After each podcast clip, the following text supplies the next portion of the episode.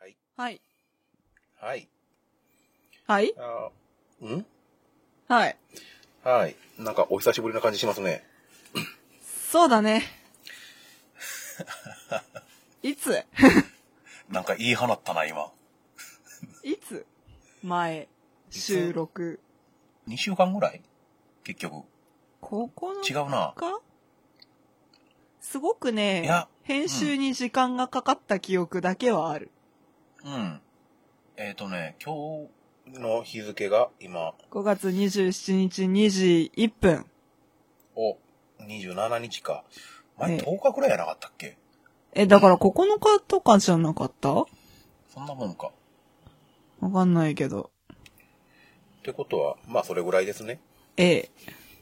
なんだかんだでお久しぶりです。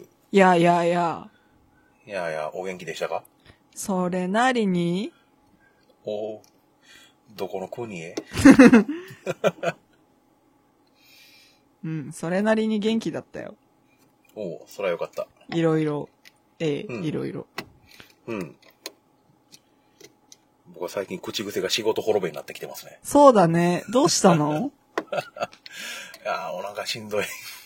しんどい。 おげん、お元気でもない。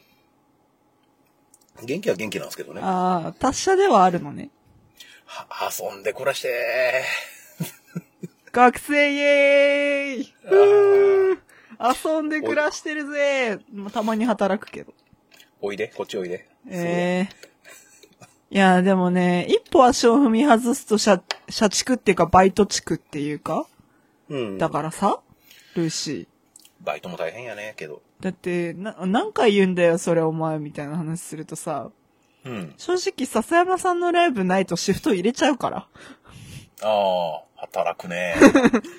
まあ、まあ、最近は、なんだろう、あの、うん。高齢から話す話にも絡んでくるけど、まあ、予定だなんだ入って、ちょっと、あの、バイト行く頻度は下がってきてはいるけどね。羨ましい限りや。春休みの働きようと言ったら。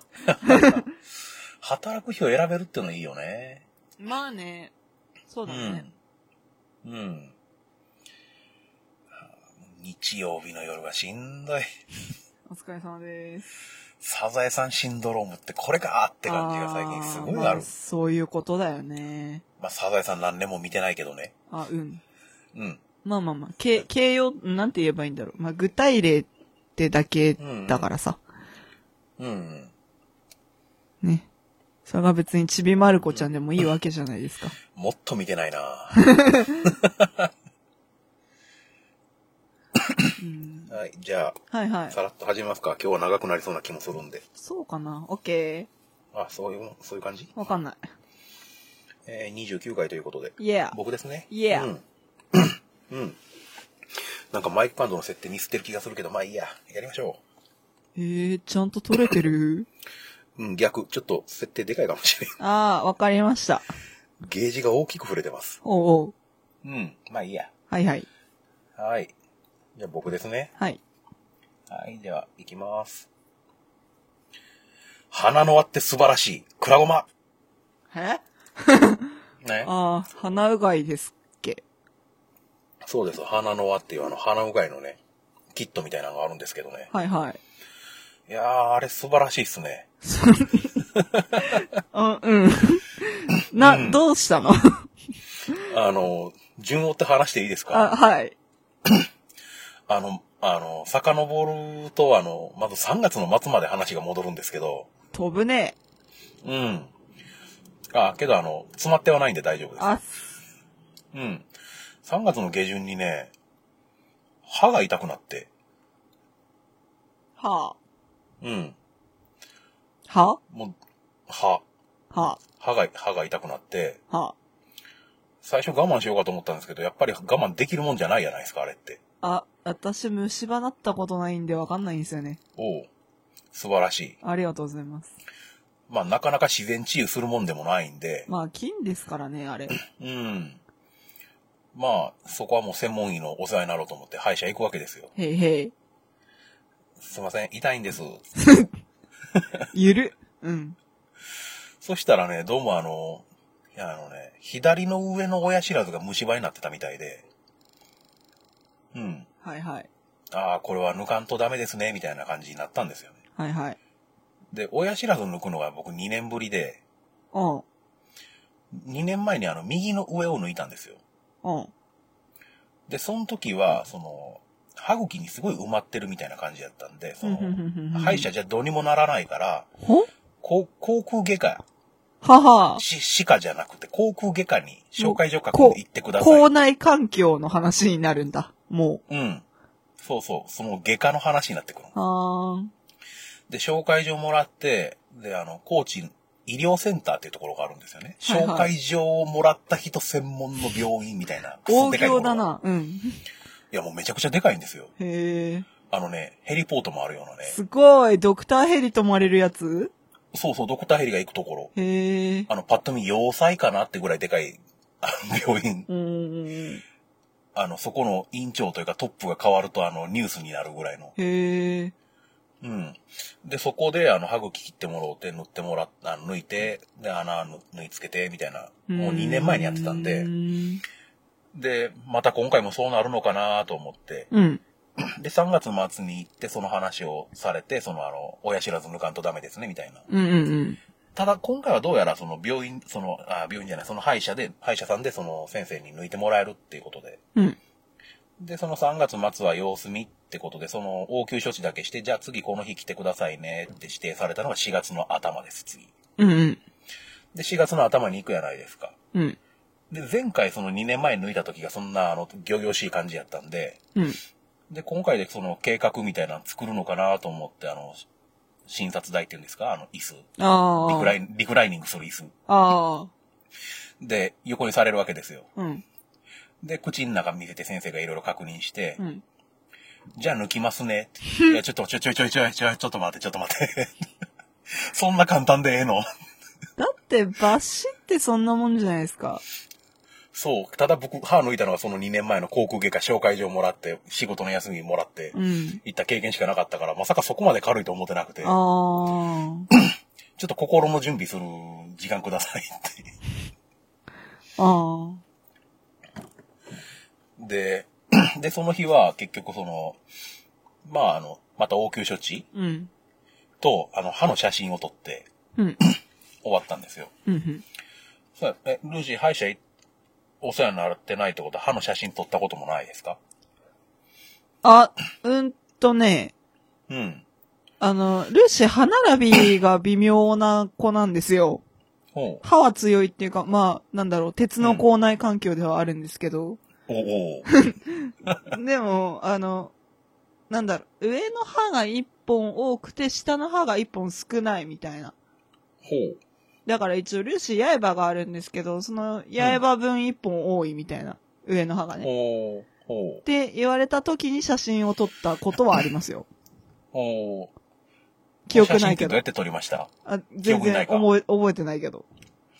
僕ね、あの、その、歯の写真撮ったのが今回初めてで、うん。なんやろ次回別の治療するときに前回こうでしたよっていうその記録を残すためにその歯の写真を撮るっていう。ああ、で、撮らせてもらいますね、つって、あ、はーい、っつってあの返事するやないですかう。ん。で、2年前にレントゲンを撮ってたんですよ。うんうんで、結局そういうことかなと思ったら、うん。うん。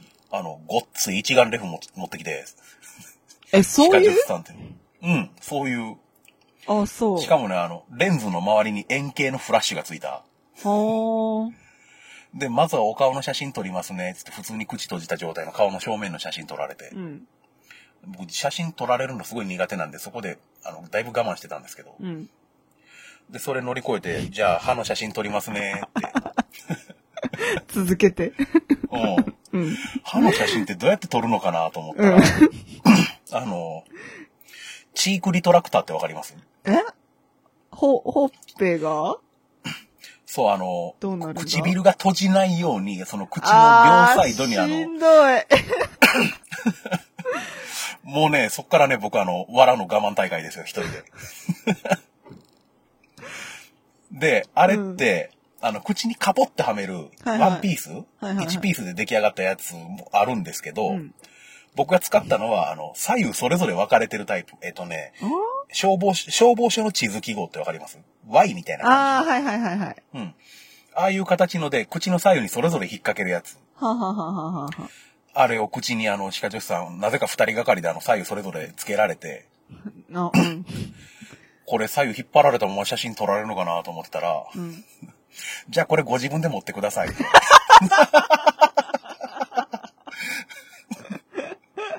とお、マジか。しんどうん。ー。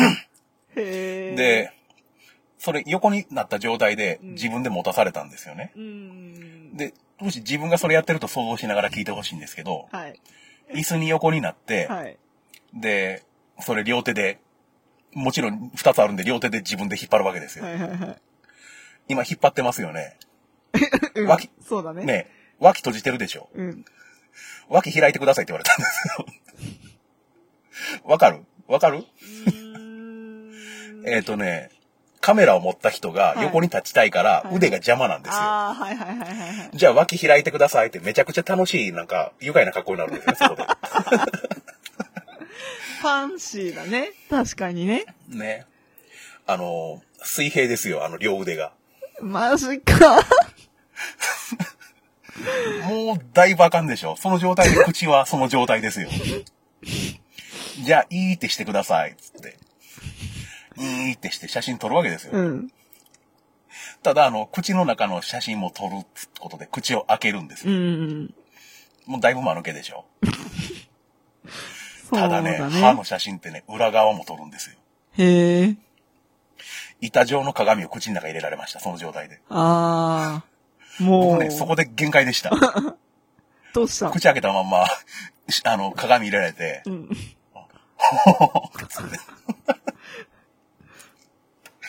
もう限界でしたね。だろうね。で、その2回目の歯の治療の時にその写真を撮る、撮ったんですよね。はいはいはい。で、それが4月の頭ですよ。はい。まそだあれかの、らう2週、ん。そう。それから2週間後ぐらいかな。うん親知らずいよいよ抜く日ですよ。はいはい。で、 椅子に座るじゃないですか。はい。で、僕のその座った椅子の目の前に、あの、液晶モニターがあって、うん。アームで固定されて、その位置を自由に変えれる液晶モニターがあって、うんうん。そこに電子カルテみたいなのが表示されるんですね。僕からも見えるように。うん。その時の写真がすごい並ぶんですよ。うん。もうね、その光景を思い出すんですよね。見るたびにフ。ラッシュバックじゃん、ただの。うん、レントゲン、過去のレントゲンと一緒に、うん。その、僕が愉快な格好で撮られたその歯の写真が並ぶんですよ。うん。たまんね、それ見ながら親知らず抜かれるんですよ。ああ。うん。きつい。そうか。それ。うん。もうね、覚悟していってくださいね、もし行くことだったら。親知らずね。うん。あの、私、高3の時に、うん。それこそ歯めっちゃ痛えって思って、うん。あ、でもこれ位置的に親知らずだなって思って、おう母よ歯医者に行かせてくれとうん。言ってね、行ったことがあるんですよ。うん。で、まあ、あー、親知らずに歯茎かぶってますねって言われて、あはあ。あ、歯あ茎ってなって、ー。うん。まあ多分さっき、みおさんが話したこと、あの、1回目に抜歯した時うん。と被る話だと思うんで、多分、割と容易に想像はできると思うんですけど、うん。まあなぜそれが痛かったかっつうと、あの、なんか、海が溜まってたんですって、その、歯茎の中に。ああ、なるほど。うんうん。なまあ、食べかす等々みたいな、そういう感じでね。うん。で、まあ、それを取りつつ、歯茎切開しますねって言われて、うん。はあ。ってなって、やっぱ、いきなり始めるんですよ、奴らは。うんうんうん。そうそうそ奴らは。う。うん。おい、これ手術だからなって思うんだけど、 そうなんですよ。うん。いきなりやるんですよ、奴らは。うん。で、まあ、一応麻酔はかけてもらったんですよ。うかん。けてもらって、じゃあ切りますって切ってもらって、はーいって言って、それ、私、学校を、うん。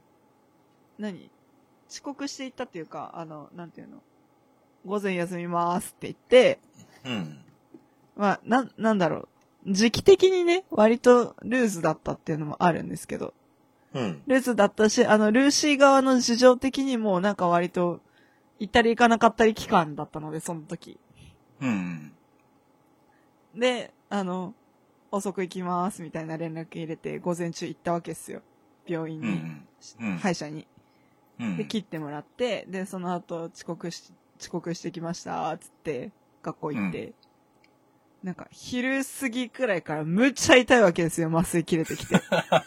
うんうん。もう、集中してられないって思って。で、その歯医者で言われたのは、じゃあ今週は歯茎切るんで、来週抜きに来てくださいって言われて。うん。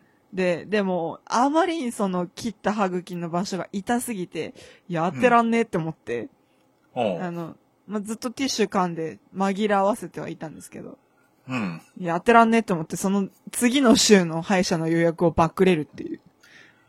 えー、逆やない普通。いや、なんか、とりあえずその一週間ぐらい過ごしてたら痛みは引いたんですよ、歯茎の。おう。でもまたその抜歯した後、なんか本当に集中力がキレッキレで、おあのう。続かない方の意味で。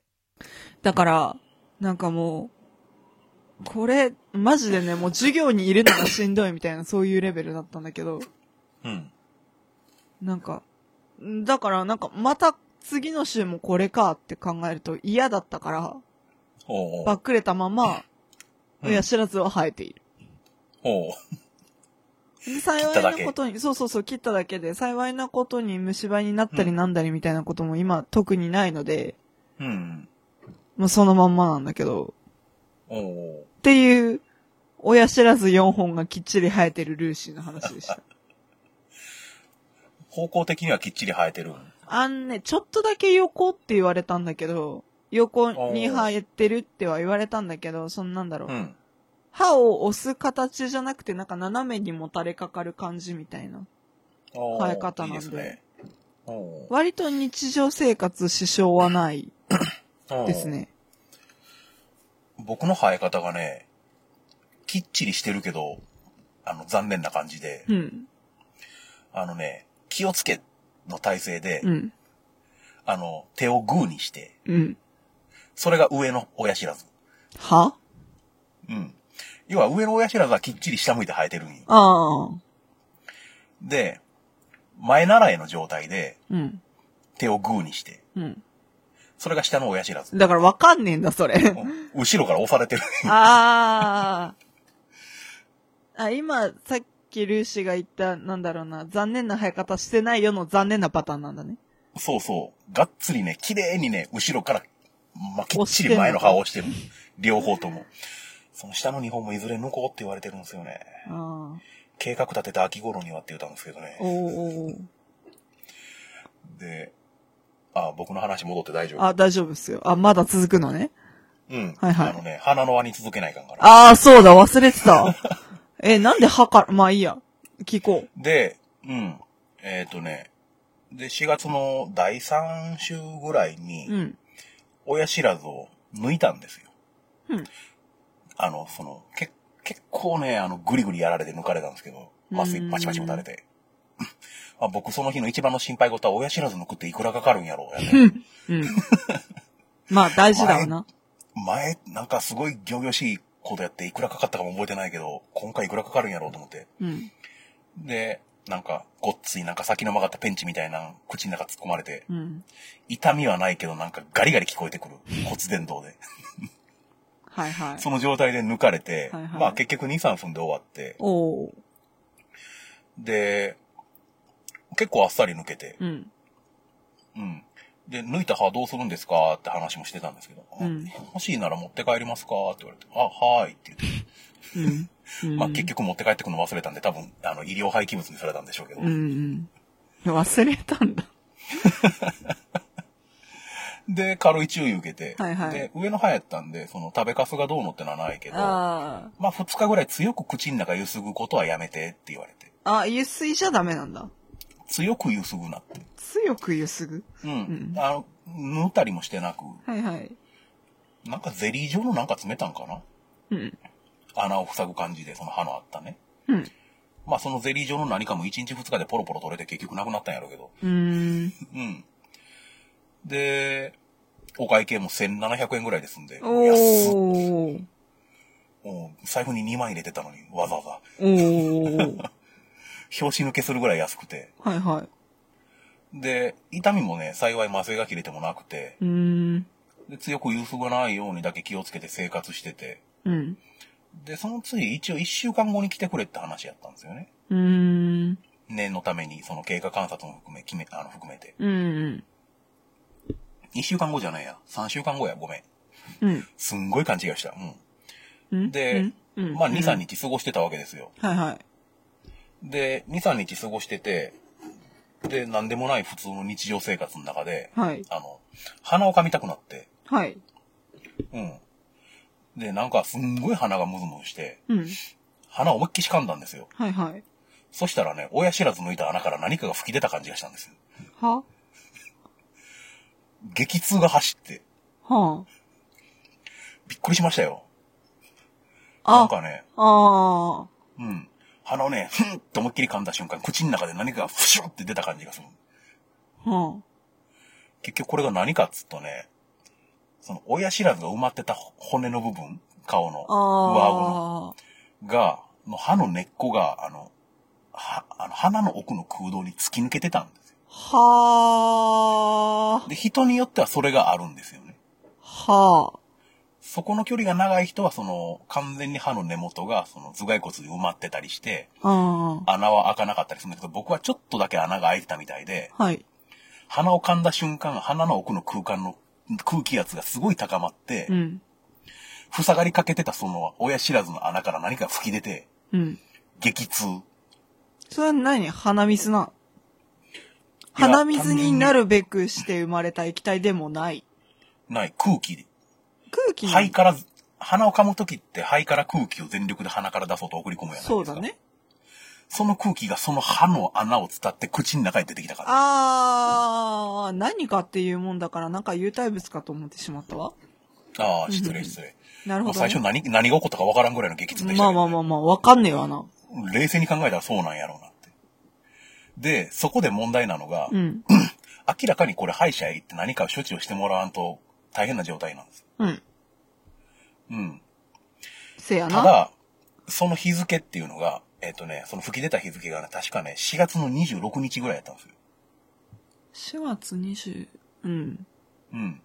これ何かっつうと、僕は東京行く2、3日前なんですよ。そ うだね。しかもね、仕事が結構忙しくて、歯医者行く時間もなかったんですよ。ほうほロキソニンで乗り切りましたね、東京。う。お疲れ様でー す。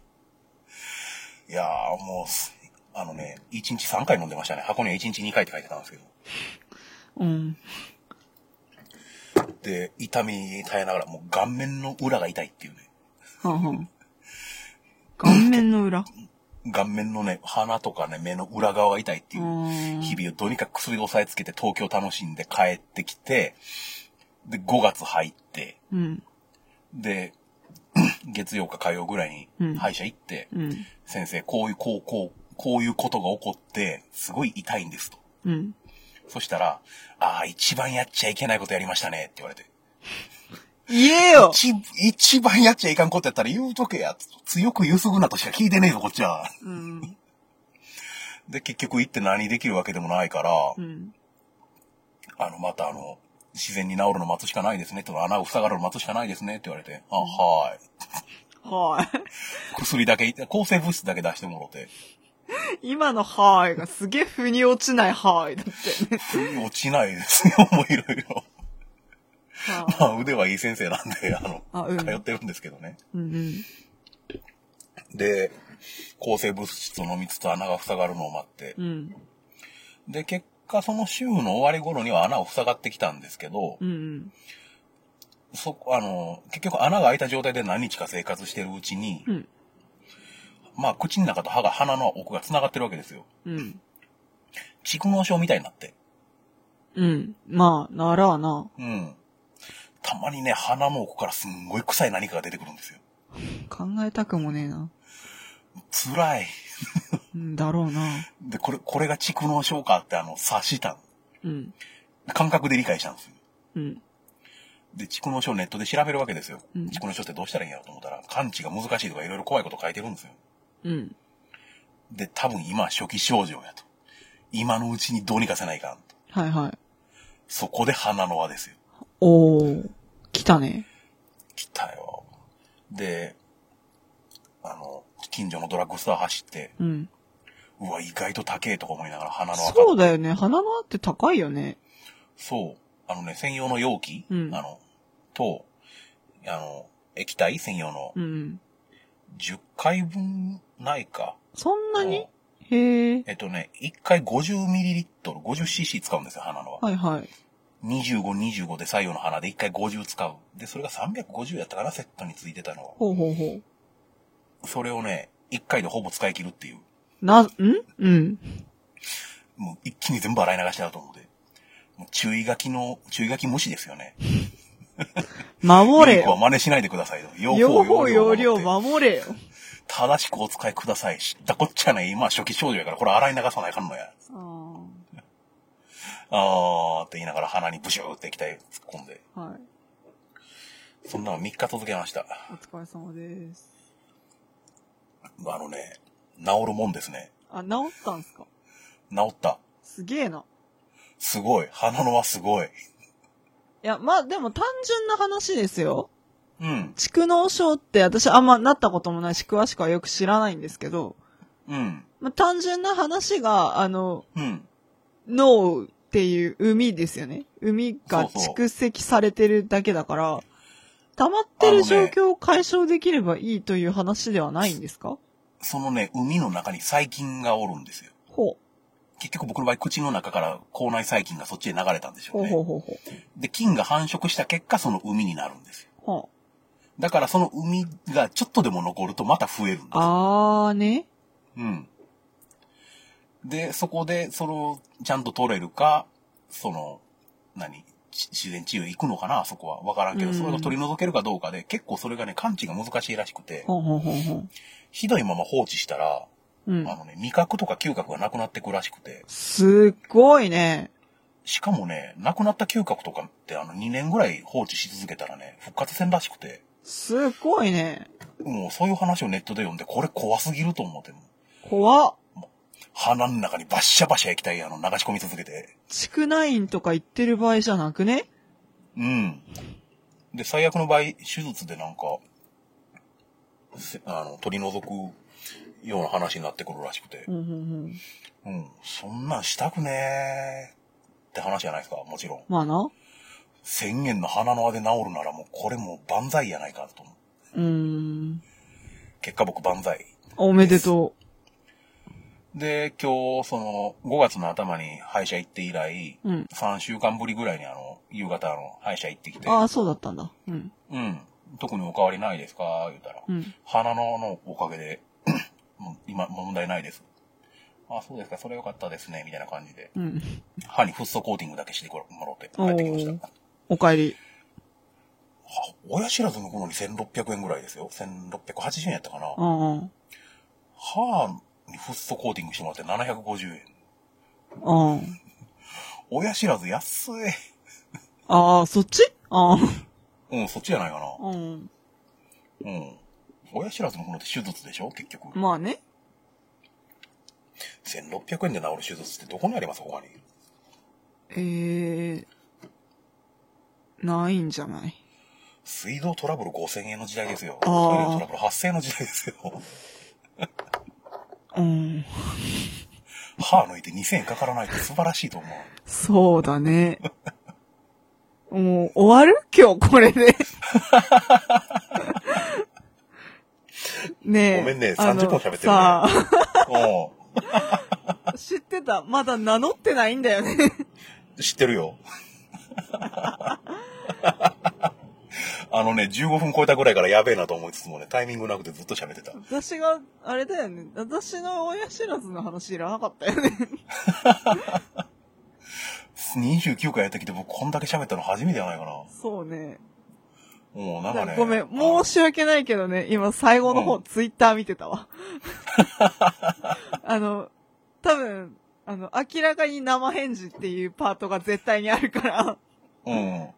あのね、あの、最近ね、うん。あの、日常生活が退屈すぎてね、うんなんかね、喋りたくてしゃあなかった、これ。うーん。喋れたら何でもよかったかもあるんやけど。うん。うん。以上。天下ごめん、花の大学生ルーシーと、なんかごめん、ただの味噌汁はもの10歳差コンビによる異文化交流ポッドキャスト。なんだっけ。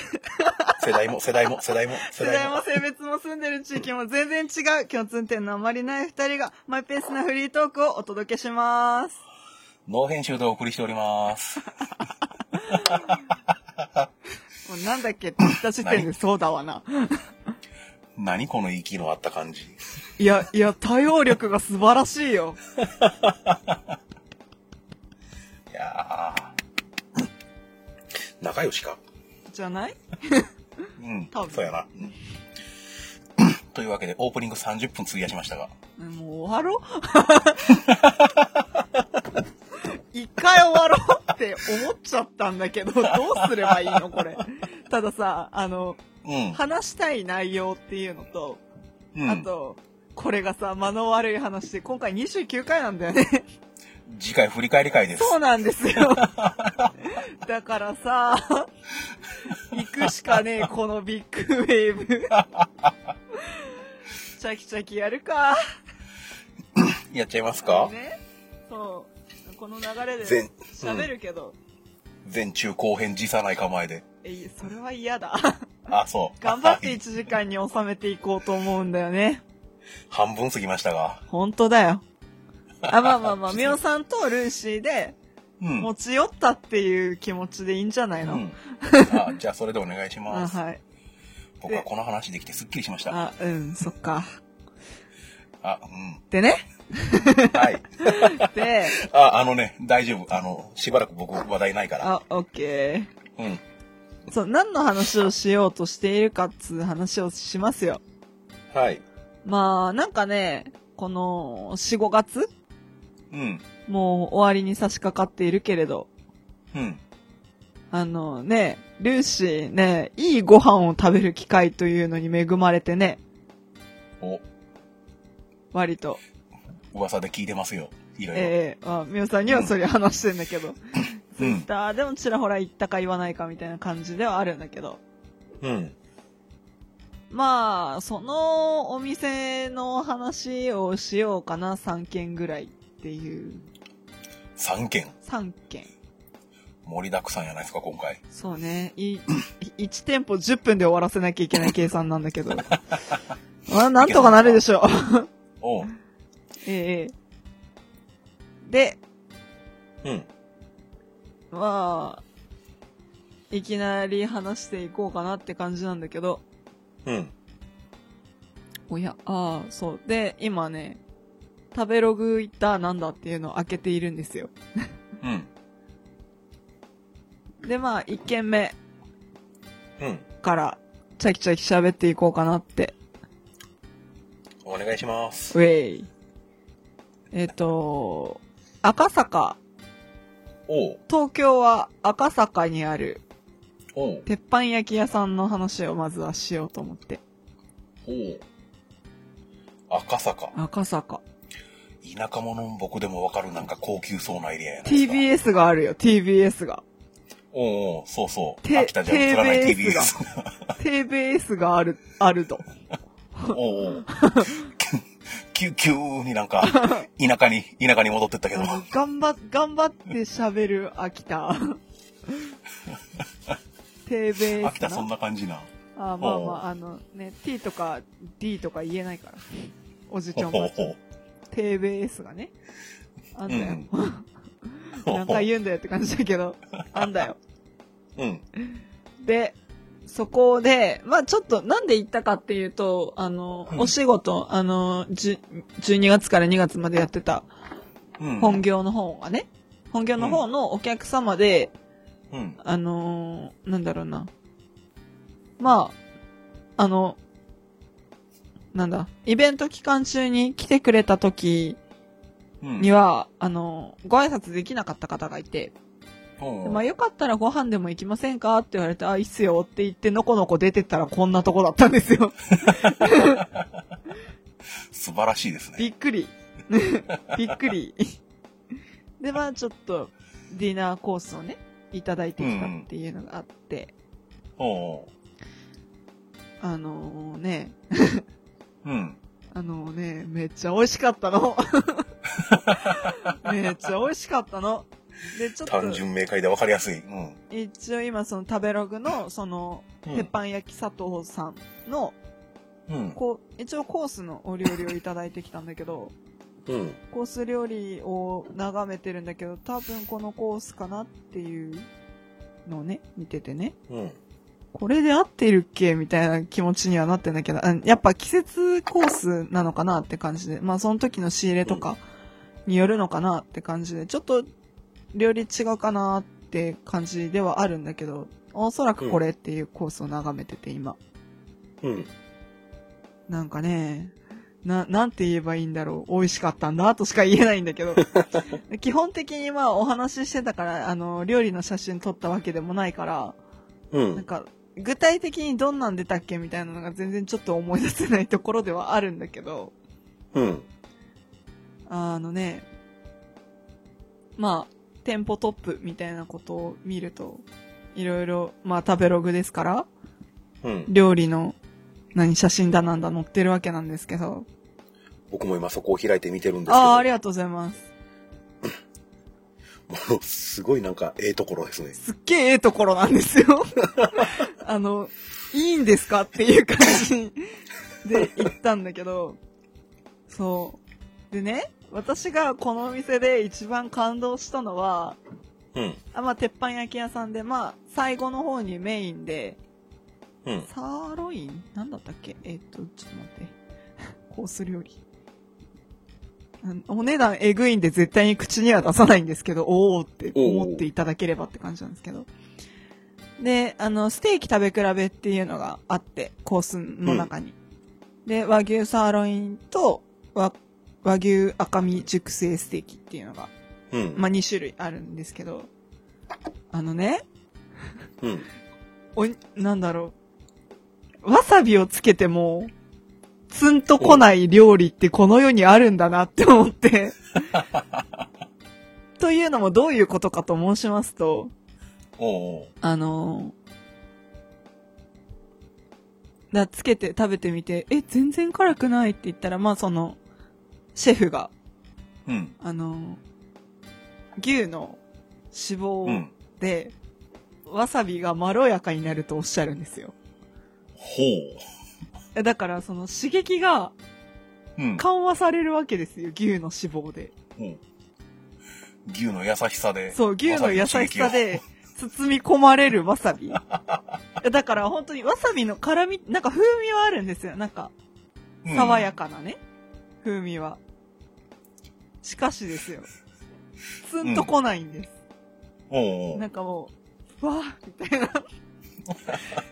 で、なんかわさびなしで食べてもそれは美味しいんですけど、私はわさびつけて、わーっていう感じで食べるのがめっちゃ美味しくって、すごいってなって。経験ないわいやーなんか、あのね、一回、一回なんか東京近郊にお住まいの方は行っていただきたい。なんか割と、ちょっと席数少なめなのでご予約取るのが難しいかなって感じはあるんですけど、うん。あ、あの、2月に本業のお仕事のイベントがあって、うん。で、行ったのが4月中旬くらいなんですよ。うん。で、まあちょっと、お相手の方にご予約取っていただいたんで、私はいつ取ったかみたいなのはわかんないんですけど、うでん。も割と、その、イベント終わった直後からこのお話をいただいていたので、まあ2ヶ月おうおうおうぐらいは、あの、インターバルがあったっていうのはあるんですけど、おう席数どれくらいだったかな鉄板焼き佐藤さんですよね。そうそう、5、6、7、8、10席で、ん ?12 席ですね。なんか、4人掛けのテーブル席があって、で、8人のカウンター席があるって形なんで、おうおうなんかどこに書いてたの今。ああ、重要席でカウンター9のテーブルが5って書いてああ、ますそうなんだ、そうなんだ。うん。で、そうね、なんか、はじ、生まれて初めてワインを飲みま した。おう赤ワインを。ちょっと、あの、銘柄まで覚えてないんですけど。お肉に合うという噂の赤ワイそンっうてでやつすですかね。牛肉には赤ワインですね。ほう。ってよく言われてます ね。バイト先が、あの、うん。牛肉出してるお店なので、うん。割と赤ワインが出るんですよ。お話には聞いたことあるけども、僕まだ体感したことないやつや。そうですね。私も、なんか結局ね、あの、私あんまりお酒飲めない、飲める方ではないので、うんだから、ちょっとワインも、うん。そのお相手の方がボトルで頼んで、私が、あの、グラス一杯だけいただいたって感じなんですけど、結局コースが2時間かな ?2 時間ちょっとあったんですけど、うん。おーうんコースが終わるまでに飲みきれなかったっていう感じなんで、ワインのグラス一杯を。ワインって結構きついですからね。そうですね。ちょっとうね、ん。そう、そんな感じで何分経ったで、11分ですね。あー、 次。そうええのその、その流し方。いや、割と結構ね、あの、なんて言うんです、一月半経っているので、記憶はねって感じではあるん ですよ。あ、そう、あのね、あともう一個、もう一個だけね、お話う。ん。あのね、今ちょっとメニューに載ってないんで、この季節あるかどうかっていうのはわかんないんですけど、うん。あのね、うん。白子が好きなんですよ、ほう。ルーシおうおー。あう。の、基本的に、お前絶対それ食い続けると痛風になるからなっていうご飯が大好きなんですよ、 私。白子、ほいくら、牡う。う蠣、ん。うん。とうとう。あー、ぽい な。あーって感じでしょ。あー、あんきも。どれもこれもなんか日本酒のお供みたいなイメージそう。なんですよね。じゃ うんまあまあまあ、大好きなんですよ。で、この鉄板焼き屋さんのコースの中で、白子がね、出てきたんですよ。 おめでとむっちゃ美味しく て。最高 みたいな。なんか、 なんかちょっと、これは笑い話みたいな話なんですけど、う。うん。あのーその白子、だから、い一つのお料理、まあ、うん私が行った時あの先に来てる2人組のグループ、まあ、カップルですよねカップルとうん。あとカップルの次に私たちが来てその後に3人くらいが来てみたいな感じでなんか結局帰る頃ぐらいには全席埋まってたんですけどうん。あのなんだろういる人もなんか随時作っていく感じでうん。なんか、食べ終わったな、食べ終わるかなぐらいに次の料理作り始める感じで、おーって思いながら、すごい手さばきもさすがって感じなんですけど、あの、そんね、白子を作っていただいた時に、白子のお料理作っていただいた時に、まあプレ、プレートっていうか、まあ、何、鉄板の上でお皿温めてたのに盛り付けて出てくるみたいなうん。感じなんだけど、それ出てきて、で、白子となんか付け合わせみたいなのが、森って感じであったんだけど、 うん。私はなんか付け合わせっていうかご飯に見えてそれが、おうおう。おおうと思って、食べたら 大根おろしで、 なんかね、その大根おろしの上に、なんかパラパラおうお、うなんかと唐辛子なのかななんかスパイスみたいな感じのがパラパラって乗ってて、おうでなんか、ふ、んな、なに、すごい、た、例えっていうか使う言葉があれだけど、なんかふ、ふりかけじゃないけどさ、うん。なんか、なんかがかかったご飯なのかなって思 って、パクってしたら、あ、めっちゃ大根おろしってな って、なぜ私は口に入れるその瞬間まで気づかなかったのかって いう。え、そんな量え、ま、なんだろう、ちょっと、なんだろうな。まあ、うんちっちゃいおにぎり作るくらいかな、みたいな。あの、レンゲに乗るぐらいあ、まあ、うん、そんな感じ。おお。うん。ご飯ってその量で出てくることってないんや。ないよ。ね。おう冷静に。考えるとそうなんだよ ね。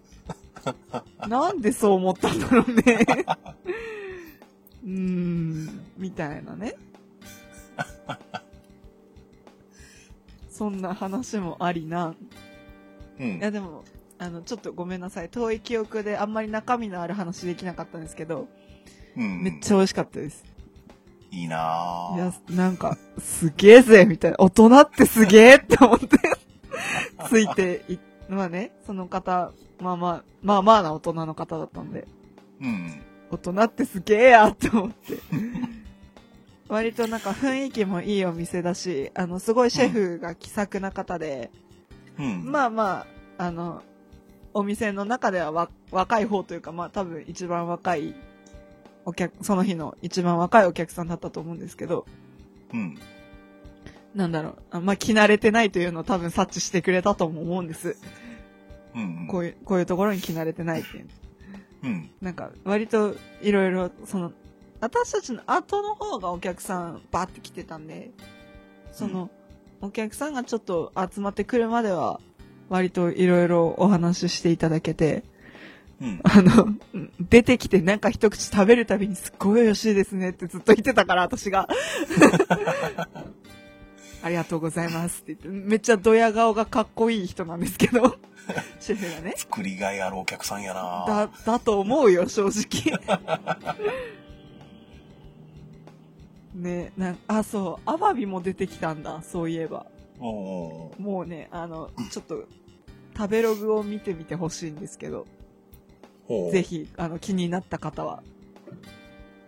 リンク貼っときましょうか。あ、そのつもりです。 うんうん。あの、今日ご紹介するお店全部リンクを貼る予定です。えー、食べログでよ、よろしければって感じなんですけど。ルーシーと何回かはい、神戸とかで会ったりして、はい、いろんなところであの、飯食べに行ったりもしてるじゃないですか。しますね。ルーシーね、あの、美味しいもの食べた時の表情が本当に美味しそうやからね。はあ、はあ。本当ね、 なんか作りがいというか、あると思うよ。あ、はい。 うんあ、。はい。うん。 なんでそんな腑に落ちん感いじや、なのかわ別からんにそんなね、別にね、うん。美味しいから美味しいって言ってるし、そういう顔してるだけだからね。口に入れて、はぁって感じになるからね。面白い。人をおもちゃかなんかだと思ってんだよ、マジで。いや、そんなことはないけど。っていうね。うん。という、まあ、鉄板焼き佐藤さんっていう赤坂にあるお店に4月中旬に行きましたと。はい。で、まあ、こっからぐぐっと最近の話にはなるんですけど、うん。まあちょっと、なんでしょう、中野に飲みに行く機会がありまして、おうで。その飲みに行ったバーが、なんか面白いバーありますかねって、その、それこそまた別の方と一緒に行ったんですけど、うん。ありますかねって言っていろいろ調べてもらって、あの、じゃあって言われて、はい。おう。ボーズバーとジョジョバーだったらどっちがいいって言われて、坊主バーとジョジョバー。はい。あなんか、まあ、めぼしいのバーっていろいろ並べてもらって、うん。で、結局、その二人の話的に、坊主バーかジョジョバーっすねっていうことにな り、じゃあおうってなって、で、坊主バーに行ったんですけど、坊主バ中野のね、中野坊主バーに行ったんー。です僕あよ。の、坊主バーに関する知識がゼロなんですけど。はい。それは、んえっと、私が行った中野うん。の坊主バーは、釈玄光さんっていう浄土真宗のお坊さんがうん。バーテン です。あ、ガチのお坊さんが本当にバーってみたいです。ね。割と、あの、コンセプトバーっていうか、あの、ガチ。ああ、あの、何、わかりやすく例えると、その、はい要はメイド喫茶ってあるじゃないですか。はいはいはいはい。あれ別に本職のメイドさんがやってるじゃないですってよねわけじゃないみたいなノリじゃなくて、ガチのお坊さんがやってるバー。ガチ坊主ほで、まあ基本的に、その、坊主バーに行った時は、う。うんま。あおおしゃべりメインと言いますか。あの、ほその私が一緒に行った方とう。うんずっ。と喋ってたんですけど、うん。まあ、ちょろちょろっと面白いメニューがあったので、ほっていうだけの話をしようと思って、 う。ほうほう。いやなんか、気になるわ。すっごい気になるわ。坊主バーにオリジナルカクテルがあるんですよ。お、おう。名前がね、うん。極楽浄土とか、涅槃着浄とか、 えーっと、アシュラとかあったかな。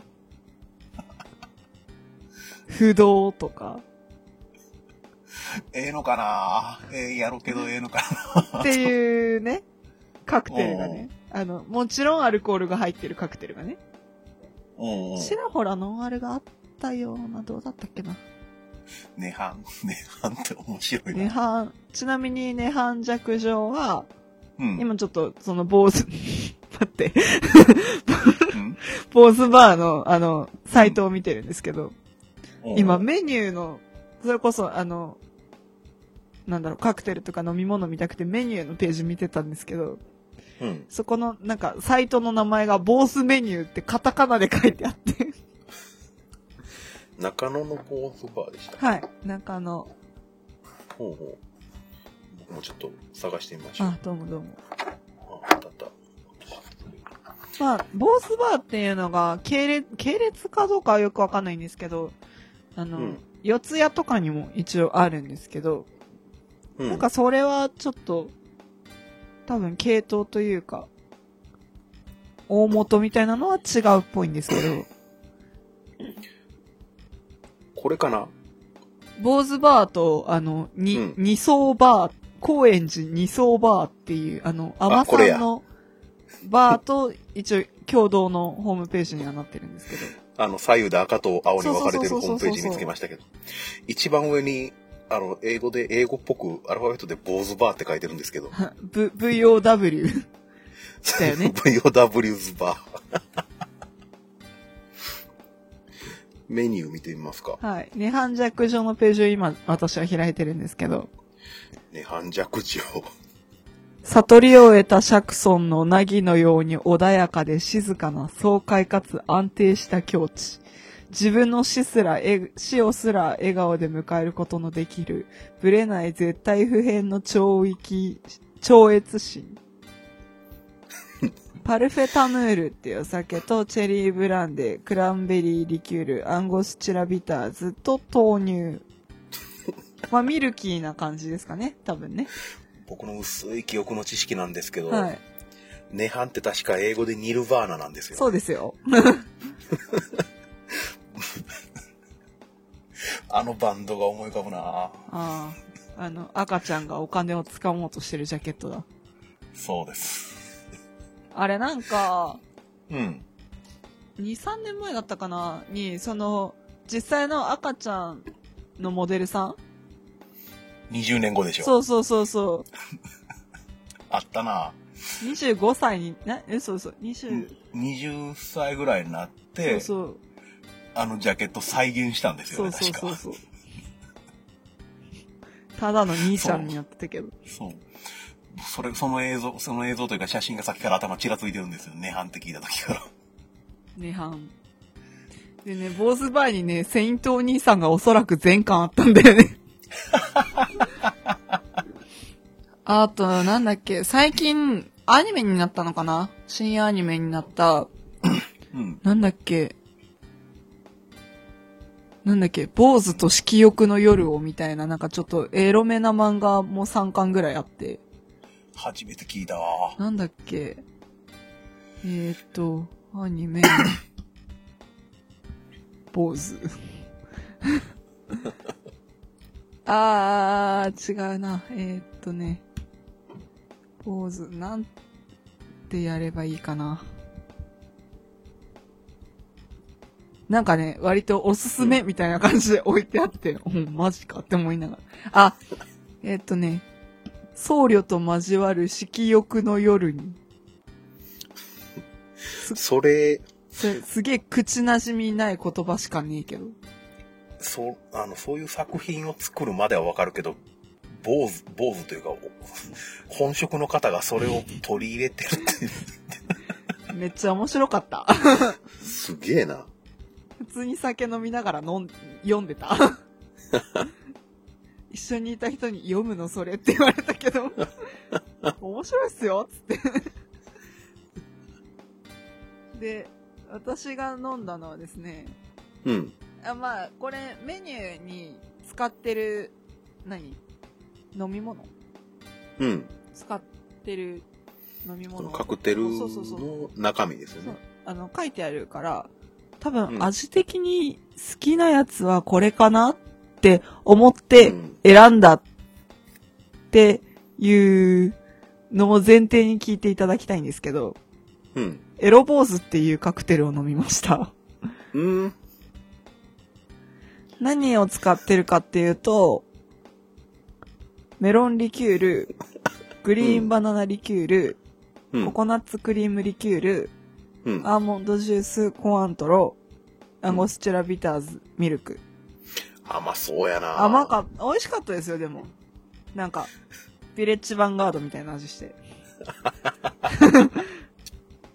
なんか、大体ニュアンス伝わった気がする、これうでん。ななんかわかる。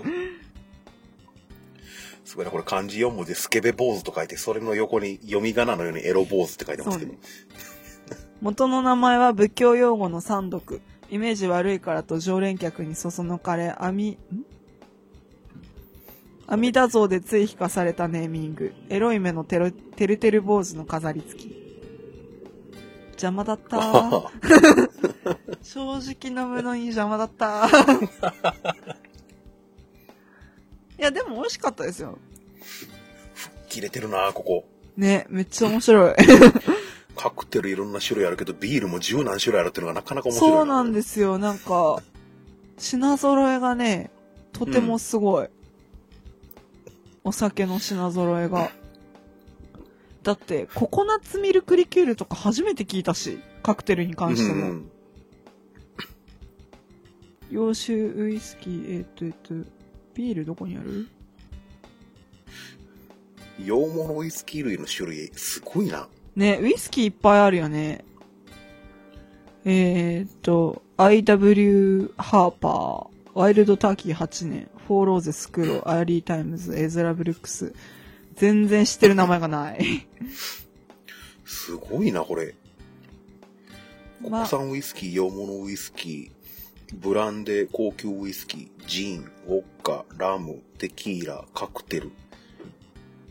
おー、飲めないけど初めてバーに行ったんですよ。うん。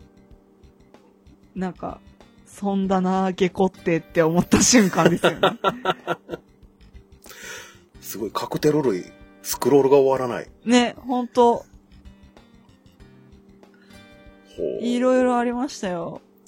カクテル、レゲエパンチ。 いいや、あるでしょや、僕わ、全然わからんから初めて聞いた。え、レゲエパンチ知らないんですかうん。ああ。え、 今ちょっと気になるものを見つけてしまった。電気ブラン いや、電気ブランは割と有名じゃないですか有名ですね。偽電気ブランとか知ってますああ、一応名前は、あの、一応夜は短し歩けよ乙女は読んだ口なので。あ、バレ ました。気になった名前。えーっとね、今夜は朝までっていうカクテル があります。クリックはできないのでちょっと中身はわからないんですけど、うん。あのね、下の方面白い。うん。あの、こ初恋の味っていうカクテルがある。ほう。とか。これ気になるわ。何抹茶グレープ。ああ気になる。っていう、うんうん。ああ、酒ティーニか。マティーニの日本酒版だった気がしますけど。ほう。酒ティーニ。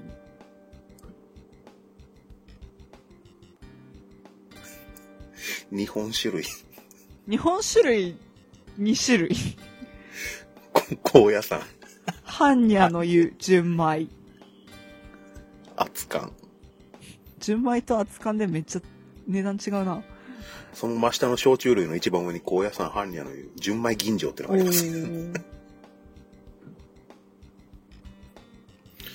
へー。えあ、で、多分。これ、中野の坊主バーのオリジナルだと思うんですけど。うん。中野坊主麦っていう焼酎がありますね。ある。で、あの、ラベルは見たんですけど、多分オリジナルです。そのね、1、2、3、4つ下にね、中野坊主芋ってのがありますね。おおおお本当だ。そうかそうあか。、いやばいな、これ飽きんぞ。飽きないね。やばいぞ。あ、もう20分喋ってた ね。そう。っていうね、お店えに行ってきました。基本的にあんまりマスターとはおしゃべりしてないんですけど、えうん。マスターっていうかさっきの、あの、釈さん。うん。釈、釈元、釈元光さんどこで区切っていいか全然わかんないんだけど。うん。まあえでそも、の方はどんな格好であ、普通に、うんあの、サイトのスタッフ紹介っていうページがあると思うんですけど、ほそのスタッフ紹介の普通にお坊さんって感じの、う。おこんな感じでいらっしゃいましたけど。ーなるほど。いらっしゃいませと、ありがとうございました。あの、入ってくるときと出ていくときですよね。ありがとうございました。あの、手合わせられる。ああ、写真あった。そう。この写真でいらっしゃいませと、ありがとうございましたって言われる。背景と合わんな。面白い。まあね。 真夜中の駆け込み寺って書いてますけそうどで。すね。へえ。まあまあ、面白い場所でしたよ。あの、基本的に、ルーシーとその、まマスターというか、あ。うん。ぼ坊主の方うん。とおしゃべりしたのは、まあ、ちゃんとしたおしゃべりみたいなのは、もうエロ坊主頼む時だけだったんですけど、ほうほう。あの、な、なんて言うんです。すごい名前ですね。あの、美味しいんですけど、なんか注文がしづらいですねって言った時に、あの、たまに耳が聞こえないふりをするんです。こいつがエロ坊主かみたいな。 こいつがみたいな。言わせるんそうや、。言わせる。えみたいな。ええのか、坊主それでええのか。あ、でも、すごい、こん、あの、いい声のマスターだったので、うん。あの、声フェチの方なかなかおすすめですよ。 なんやろな、その煩悩を知り尽くしてる感。まあ、知った上で悟りが開けるということもあるのでは、うん。なんてね。なんかさっきどっかで親鸞の言葉を見た気がする。シンラーのことはメニューに載ってますね。ですよね。酒はこれ、防友のなあり。これを進めて笑うほどに慰めて去るべし。全然意味はわからないですけど。うん。あの、このメニューの一番上に載ってる、うん。仏説創作飲料鏡っていうのがメニューなんですよ。創作飲料鏡。あの、オリジナルカクテルが写真と、あの、使ってるお酒の名前とともに載ってるっていう、うん。あ、の、お経を模したメニュうんーに多分、親鸞の言葉とその隣の四項聖願っうん。うん。ていう、なんか漢文 かなもう載ってるんですけど。まあ面白かったっすよ。割と。店内がお線香の匂いなんで。マジで徹。底してるなマジでお線香の匂いだった。いいなええ。もし、中野お近くの方なり、首都圏近郊にお住まいの方、中野ワールド会館2階、坊主バー、いかがでしょうか行ってみたいな、って俺。いう2点目。はい。最後、はい。あのーね、聞いたこともある方はいらっしゃると思うんですけど、うん。寿司心拍というお店に、ほこのほど、えっ、と、5月の21か、行ってきました。う。聞いたことある。ええ。なぜかと申しますとですよ。うん。あの、なんだそれっていう話だったんですけど、うん。笹山さんのライブがありましうんて、。言葉だけ聞き改めて聞くと、 意味わかんないよすご組み合わね 本せだな。当、マジで。えー、まあ、ご縁があって、笹山さんと寿司心拍さんで共共同のイベント、うん。えっと、ブレッシングっていうイベントが、あ、読みはこれでいいのかうん。うん。ブレッシングっていうイベントがあって、うんなんか、どんなもんなんだろうなって思って、ある春の朝、衝動的に行きますって予約を取りました。思い切りましたね。思い切りました。マジで5月生きていけるか本当に心配だった。あの、その5月21のこの寿司心拍のライブイベントと、あと一応、今日撮ってるのが27日なんですけど、うん私は、まあ、今日の夜の夜行に乗って、また神戸に行ってうんワンマンに行くんで、おーマジで生きていけるか心配だった。 出費が、みたいな。月末の出費がパない、みたいな感じになって。でも、すごい行ってよかったなって思って、ライブにしろ、お料理にしろ、うんとてもいい空間だったし、楽しかったし、うんめっちゃ美味しかったんで、うんうん。また笹山さんの話かって思う方もいるかもしれないんですけど、うんまあどちらかっていうと、まあライブも楽しかったんですけど、あの、お店のお料理のお話をしたいなって思って、うん。ええそんな感じで喋っていこうと思うんです。うん。で、まあ、あの、割と、なんだろうな。1時間20分にはまるわけはないってもう思い始めてるので、まあ、なんとかしてなんとかしますけど。もう今回もビットレート落としていきましょビッう。トレート落としていきましょう。師匠に教えてもらったビットレートを落として一本にする、あれでいきましょう。新しい技を身につけました。これは新しいルー、そうだね。クラゴマというかルシュだね。うん。新しい技を身につけた。でね、はい。あのー結論から言ってめっちゃ美味しかったんですよ。あのーその、笹山さん絡みのイベントってことで、はい。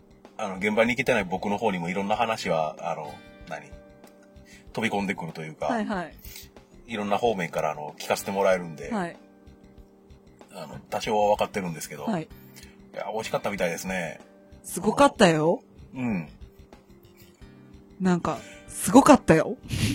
おおまあ、あのですね。一応、笹山さんのウェブサイトを見ればわかるんですけれども、うん。あの、先付け数品の後、ライブお寿司っていう形だったんですよ。うん。で、その先付けがむちゃくちゃ美味しい。おうで、まあ、あの、お酒というか、まあ、お酒にこだわっててすっごい種類があったんですけど、うん。あの、まあ、基本的にルーシーさっき言ったようにお酒があまり得意ではないので、うん。あのーまあ、何飲もうかなってメニューブックを見てて、うん。で、出会ったのが、あの、アールグレイ梅酒という梅酒に出会いまして、アールグレイって紅茶ですよね。紅茶です。うん。の梅酒。梅酒。おうまあ、美味しかったね。おうなんか、あのー紅茶の農園かなお茶の農園のプロデュースで作った梅酒っぽくって、えっとね、メニューブックを撮ってきたんですよ、写真で。おう大山夢工房クレハロイヤル嬉野アールグレイ梅酒おう和紅茶専門店クレハおこ岡本さん監修って書いてあったんですけどおうなんかね梅酒と思えば梅酒なんですけどうん。でもなんか爽やかな飲み口でなんかどっちかっていうと気持ち紅茶のお酒って感じでしたねおうどっちかっていうとねうん。で、まあ割と他のお客さんも眺めてて、で基本的に日本酒がいっぱいあるお店なんですけど、うん。もうなんか全国各地のって感じで、いっぱいあ、いっぱいって感じだったんですけど、おう秋田のお酒もちらほらあって、あ、名前は聞いたことあるっていうお酒があって、コーチもありましたか高知もありました。なあ、どんな、どんな名前だったかちょっと思い出せないんですけど、とさず、あー、どうだったっけつかさボタン。うーん、うーん、水全芸然思い出せない。 全然思い出せないよ。はい、はい、はい、大丈夫です。でね、あの、おチョコがうんす。っごいいっぱいあるんですよ。おう。なんか、綺麗なのから、うん。サザエさんのまで。なんか、サザエさん。サザエさんの、うん。それこそ長谷川町子が書いた感じの、アニメっていうより漫画っぽいタッチのうん。サザエさんのおチョコがあったりとか。おうあとなんか、すか、すかしなんて言えばいいんだろう。なんか、服で言えばシースルーみたいな。おう。おうおチョコがあったりとか、もうすっごい綺麗だったし、なんか沖縄のおチョコで、うん。なんかもう、真っ青みたいなおうおうおチョコと、あと、とっくりまあ、セットだったりセットじゃなかったりみたいな出し方だったんですけど、うん。その、沖縄のおチョコに関しては、そのセットのとっくりをわざわざ出してきてくれて、どうぞって言って、飲ませてくれ、あの、隣、笹山さんの他のファンの方と、隣同士で、夜の部に行ってきたんですけど、うん。うん。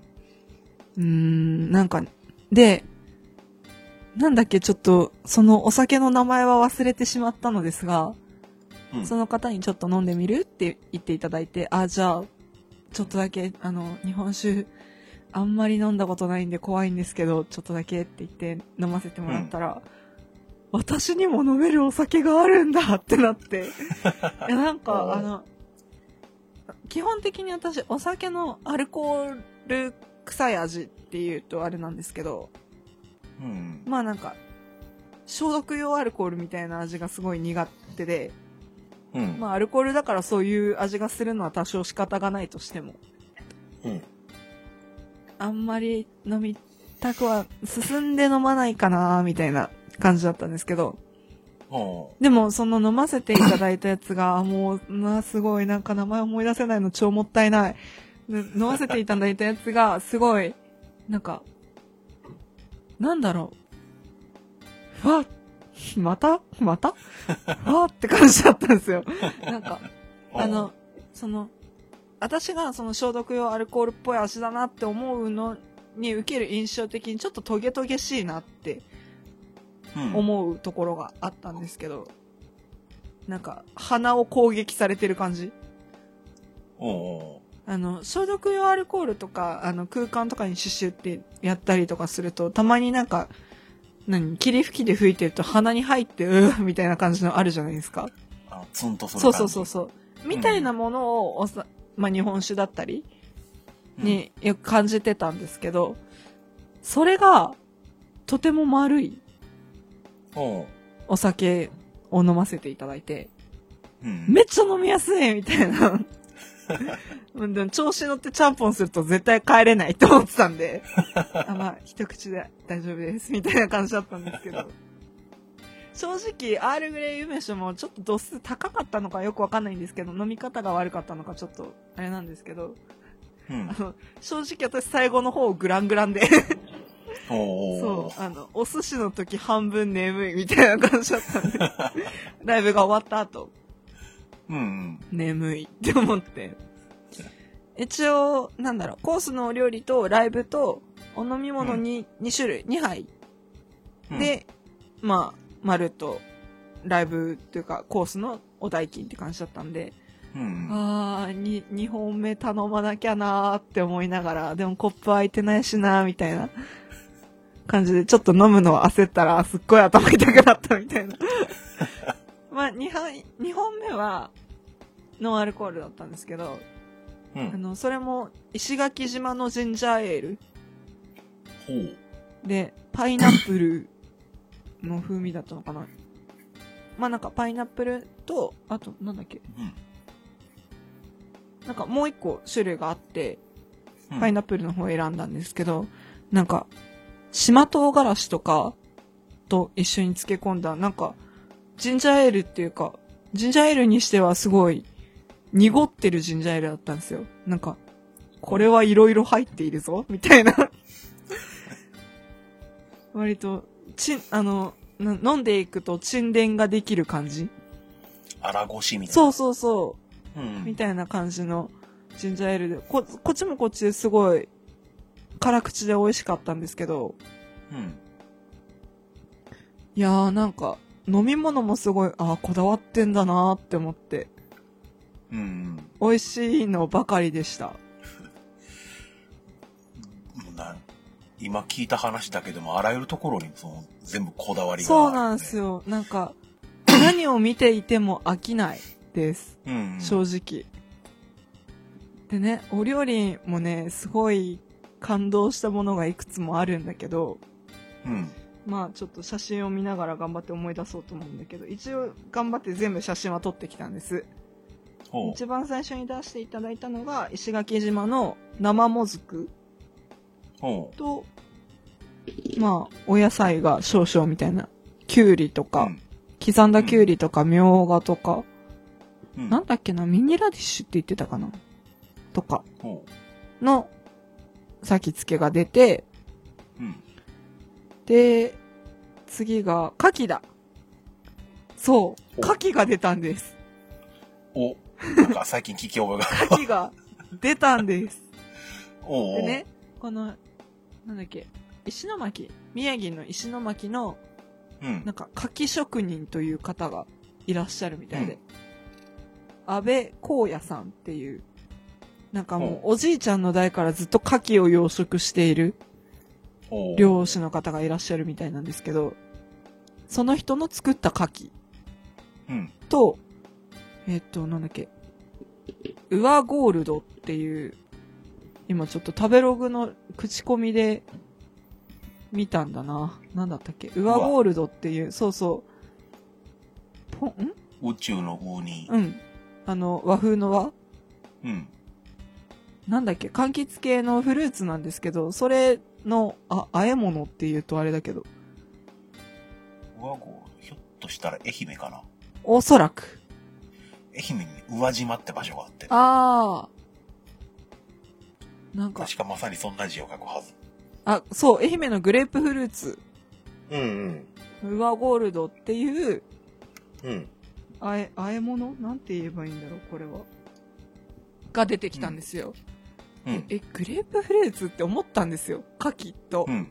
でも、うんなんかその、グレープフルーツってなんかちょっとした苦味みたいなのあるじゃないですか。うん。でも、それはあんまり感じられず、なんか、いい感じに牡蠣を引き立てつつ、ちゃんと柑橘の味もするみたいな、すっごいいいバランスで、おう。むちゃくちゃ美味しかった。 あの、大体、ルーシーのこの説明の後にむちゃくちゃ美味しかったが入るんですけど、いうん。や、なんか、あの、初めての感覚だったっていうか、まあ、初めての感覚ばっかりだったんですけど、うん。うん。なんか、なんつうのすごいすごいこんな世界があるんだな、みたいな感じだったんですよ。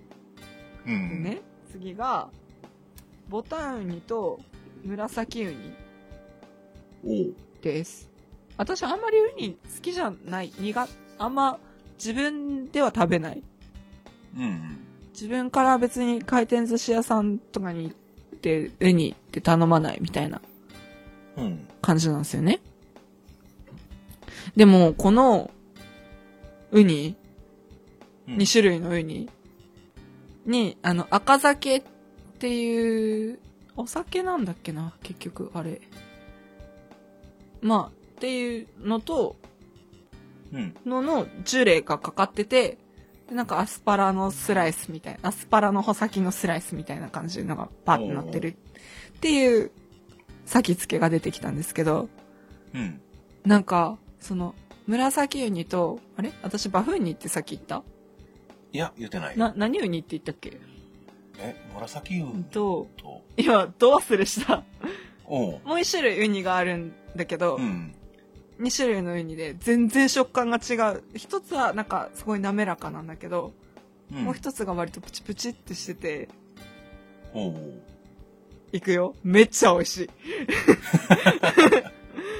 大丈夫。そのめっちゃ美味しいな。ちゃんと表情が乗ってるから伝わる。うんいやなんか、あ、こんな違うんだと思って、ウニって。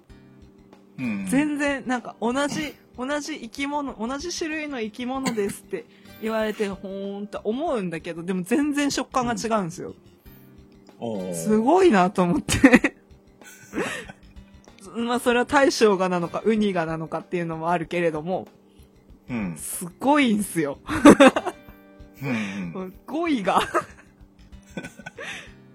まあ、そのウニを選んだのは大将でしょうから。まあね、確かに、それは間違いない。うん。すごい美味しかった。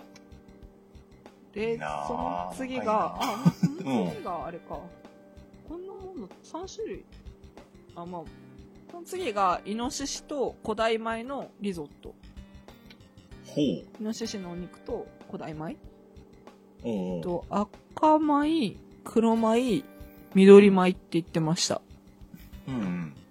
なんかこれもこれで不思議不思議だけど美味しいみたいな赤米、黒米。緑米なんか色だけ並べるとスイカみたいですけどね。 ああ。ああ、そうか。そ、そうか。あ、うん。あ、ごめん。ふと思いついてしまっただいけやでもなんかそんなにカラフルってわけでもないんですよ。うんで、それうん。をですよね。醤油のカスで炊いたっておっしゃってたかな。ほう。いやー、だからなんかすごい優しいお味なんですけど、うん。でもなんか、う、旨味みたいな。 うま、旨味がかん、旨味しか感じられねえ、みたいな。なんて言えばいいのこれ。どう伝えればいいんだ、これは。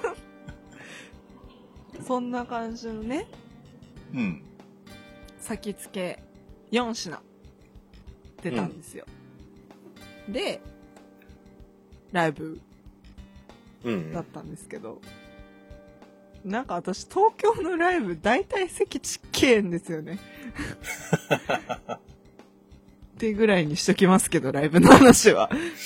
おうおう。まあ、なんでしょう、ツイキャスで聞いていた方に関しては、まあその通りだったというか、うん。別になんかね、あの、疲労の寿司屋だからとか、あんま関係ないんじゃないかなって私は思っちゃって、うん。笹山は笹山だわみたいな。うん。って思いました。以上です。はライい。ブ は、ライブの話は以上です。はい。い、や、うん、なんか別にテンション下がってるわけでも全然なくって。うんうん。なんだろう。場所にまつわるというか、場所に由来するテンションの上がり方っていうか、うん。とはあまり関係ないなって、ただただ思っただけうん。うん。でね、この収録、今日27日の前日の26日にやったシネマスコーレのライブ、私はちょっとバイトがあって聞けなかったんですけど、うん。まあ、そっちもそっちでおそらくそうだったんじゃないかなって私は勝手に思ってて、うん。そうでしたね。ええええ、うん。ああ、じゃあ、みたい な。うん、笹山だったよっていう感想うん。が割と大きかったです。ええええうん。で、まあそのライブが終わり、うん。そこからお寿司なんですけど、おうおう。ちょっとね、あの、出されたネタを見ただけで、魚がちゃんとは言えないんですけど、 私。おうおう。とりあえず、お、うんと、アジと、うん。これなんだっけすっごい美味しかったんだけど。うん。あ、まあ、白身魚のお寿司が1貫目で、で、2貫目がアジ、3貫目が、うん、なん、なんかの炙り。おお。で、あーなんか、カスゴっていうお魚が出た気がする。な、何かの子供みたいなこと言われた気がするんだけど、ちょっとふ思い出せないんですけど。っおう。ていうのと、あと、北寄り貝なんか名前、今、あの、食べログで写真見つけてこれだってなったんですけど、名前がうん。読めないんですけど、北寄り貝っていうどん貝な。字書くんですかあ、普通に方角の北に、うん。あの、どこどこによる、うかんむうりのん。夜に回ほう。かな。残念ながら僕も見たことない文字ええ、列です。そうですな。うん。で、あと、エビか。エビだ。うんエビの握りで、確か、あの、あと、エビのお頭の、お頭エビあのあ、ああ、ああ、北寄り貝って、ああ、そういうことか、北紀貝や。あ、なるほど。うん。で、エビのお味噌汁がついて、終了って感じだったんですけど、うんうん。もう先ほど話したように私アルコールでめっちゃ眠いんですよ、その時。おお。おお。でも、あの、まあ、9人いたんですけど、お客さんが。うん。でまあ9個ずつ作って次って感じだったんですけどうん。出てくるたびに食べて美味しいってなって本当にマジで、あの、あれより美味しい味を食べたことがねえって思って。なんだろう、すべてのネタがやっぱ肉厚っていうか、うん。ぼなんかお寿司としてはっていう基準ですけど、お寿司としてはボリューミーっていう感じの印象でうんう。ん。いや、なんかね、あのね、お寿司みたいな。い や、なんて言えばいいんだろうね。なんか、いい例えというか、いい表現が見つからないけど、お寿司ってこういうことかって思って。もいやーなんか、なん、なんて言うんだろうね。あの、あのね、お寿司を握るまでにちょ、ちょっと時間が空くんですよ。なんか、大将が、なんか寿司のネタの温度を、なんだろう、指で確かめてるみたいなう、のがあって、あ、なんか、ピシッと冷やしたネタじゃなきゃいけないということはないのかってちょっと思って。うん。で、そうね。なんだろう。うーん。なんか、割と、じょ常温っていうか、まあ、私回転寿司ぐらいしかちゃんとした、ちゃんとしたあの、お寿司を食べるご、機会みたいなのがあんまないんだけど。うん。でもなんか、ああいうのってやっぱ、あの、下手なとこだと冷凍のまま出てきたりするじゃないですか。あ、そういうもんなんですそうか。ああ、そうなんですよ。そういう印象はちょっと私の中にあって。ほ冷凍のままは言い過ぎだけ ど、あーなんかうん解凍してすぐなんだろうな、これ、みたいなうほ感じのではあるけれども、その寿司心拍のお寿司は、まあ、そういうのと比べるのもどうかなとはちょっと思うけど、う。うん。なんか、あの、うん。なんだろう、そのお寿司が多分一番美味しい温度なんだろうなっていう感じの、うんうん。や、優しい温度でした、とても。大将のこだわりが、こだわりというか、もうこだわりってレベルじゃないよね。いやー、なんかね、もう、あの、手仕事ってすごいなって ちょっと思って、うなんだろう、ん。きそういう、まあ結局そのさっき話した鉄板焼きの佐藤さんだったり、まあちょっとうん坊主バーは毛色違うけど、うんうん。その、なんだろう、やっぱ目の前で作ってるのを見て食べるみたいな、うんそれもある意味一種のエンターテインメントではあるじゃないですか。うん。でも、そうだな。なんか、そういうのを見てるのも楽しめるよなって、これ、寿司心拍のこのイベントにいて思ったところはあって。うん。いやーなんか、美味しかったし、なんか、ライブ以外にもすごい、見てて楽しうんい場所だったなって思って。目の前で作ってくれるっていうのもある意味ライブですからね。そうですね。楽しいですようんね。うんうん。あ見、るの。そうだ、一個忘れてた。あの、卵焼きうん。卵焼きがあって、エビのお味噌汁が出て終わった感じでしたね。多分おーでこのエビのお味噌汁がめっちゃ美味しいの。おーもうなんか、あの、正直私お酒で頭グワングワンだったんですけど、おーこれを飲んだらちょっとだけ楽になりました。ってぐらい。正直。よかった。なんやろ。アフターケアも万全みたいな。万。全。いいこと開。口。 っていうね、まあコース、うんコースなんかな、まあまあまうん。コあ、ース楽でいしいんじまゃなせいですかていね。ただいて、うんあ、そう、さっきの牡蠣うん。に、あの、そのさっきの安倍光也さんっていう牡蠣職人の方がいるって言ったじゃないですか。うん。その、安倍光也さんの作った牡蠣のための日本酒っていうのがあって、ほフォーオイスターっていう名前のね、う。日本酒があるんですよ。で、そのお酒も一応、牡蠣と一緒に出していただいたんですけど、これもこれでで、、すごい飲みやすいお酒で、うん。なんか、あ、あの、その、なんだろうな。あるっていうのはちょっと知ってたんですけど、うん。飲めるかなーって思ってたんですけど、まあ試しにって思って飲んでみたら、おう、うんみたいな。まあ、ちょっと、おちょこで出してもらったんですけど、あの、一杯全部は飲みきれなかったんですけど、うん。飲めないことはないって思って、う んあの、味とかじゃなくて、あの、体質的な話なんですけど、どっちかっていうと、うん。すげえやって思 って。いやー、なんかね。あ、ホッキ貝。そうか、ホッキ貝って読むな、確かうん。に。うん、あー、そう。機外。うんエビのお味噌汁も美味しかったんですけど、うん。エビのお寿司もめっちゃプリプリで美味しかったです。いいなぁ。ってね。そんな感じのね。たまにいいご飯を食べてた4、5月の話をしてみました。結構の濃い。結局1時間喋っとるやんけ。いやーでも、なんだろうね。まあ、うん。あえて紹介しなかったっていうか、まあ、その間にも結局、4月ツーマンで行った、高円寺の餃子屋さんとかね。うん。まあ、ちょっと知る人ぞ知る中野のとんかつ屋さんとかね。うん。まあ、いっぱい行ったところはあるんですけど、まあ、うん。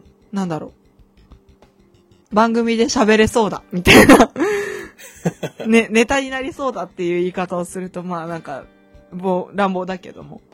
うん。でも、お、いい経験したなっていうお店うんうん3つをちょっと上げさせて喋ってみたいなって思って、うん、どうだろうかみおさんって言って、いやいいんじゃないのって言われて喋ってみた次第で した。ね、なかなか経験できることじゃないですからね。そうですね、まあなかなか大学生。まあが出入りできる、中野の坊主はちょっと置いといて、うん。なかなかね、その一番、あの、佐藤さんと寿司心拍さんは、なかなかひょいっと大学生が行ける場所でもないのでね。あのね、32になろうとしてる僕もね、そんなところ行ったことないですからね。まあね。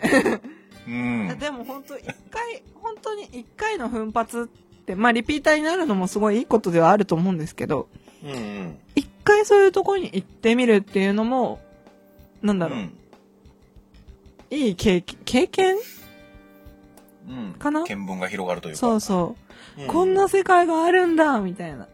だから、うんまあ、うーんちょっと時間はかかるかもしれないけど、日本酒に挑戦してみようかなとか、うんう美味しいのを探してみようかなとか思うきっかけには確かに寿司心拍さんはなったし、ん。うん。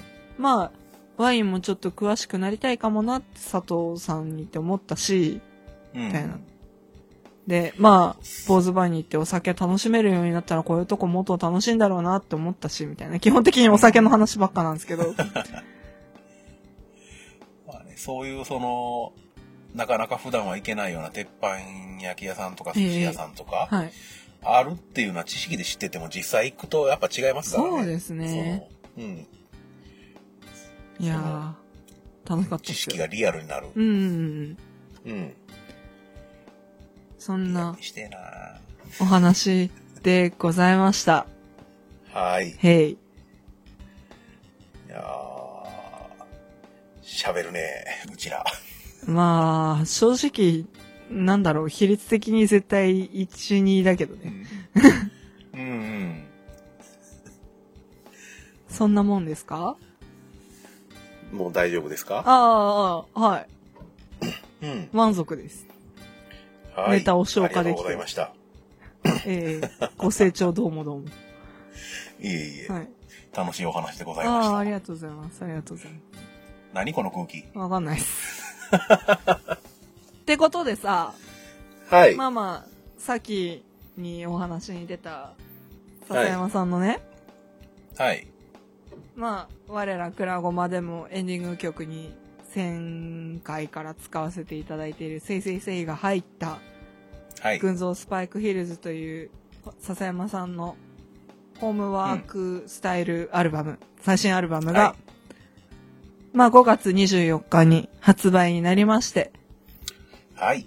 えっと、リビングオンザレコードオンラインストアから CD 版が入手できるという状況になりまして、iTunes でデジタル版、まあ、iOS の方向けにデジタル版が手に入るようになり、うん。うん。そして26日昨日、はい。 Amazon MP3 でデジタルでリリースされたということで、無事に。はい。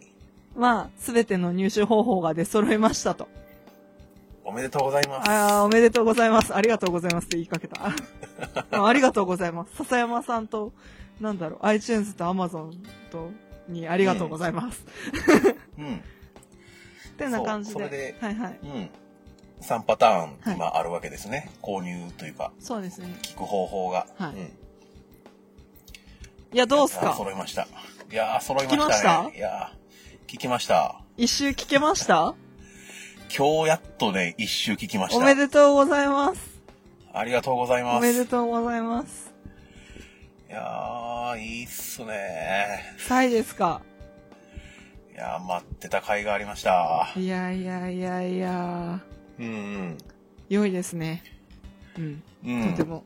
発売日にあの、リビンゴンザレコードさんから CD が直接届くように発送していただいて、はいあの、この発売日の何日か前から予約受付みたいな感じでそうでしたねあの注文できるようになってて、うん。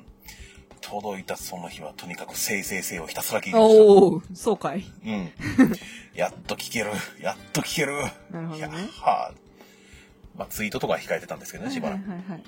うん。一応、まあ私も、ライブで、まあある意う味、んレコ発となったリビングオンザトーキンのトークライブでうん、うん。買って、帰ってきて入れてってはしてたんですけど、うん正直ね、一周聞いて、なんかちょっとだけ離れてたんですよ。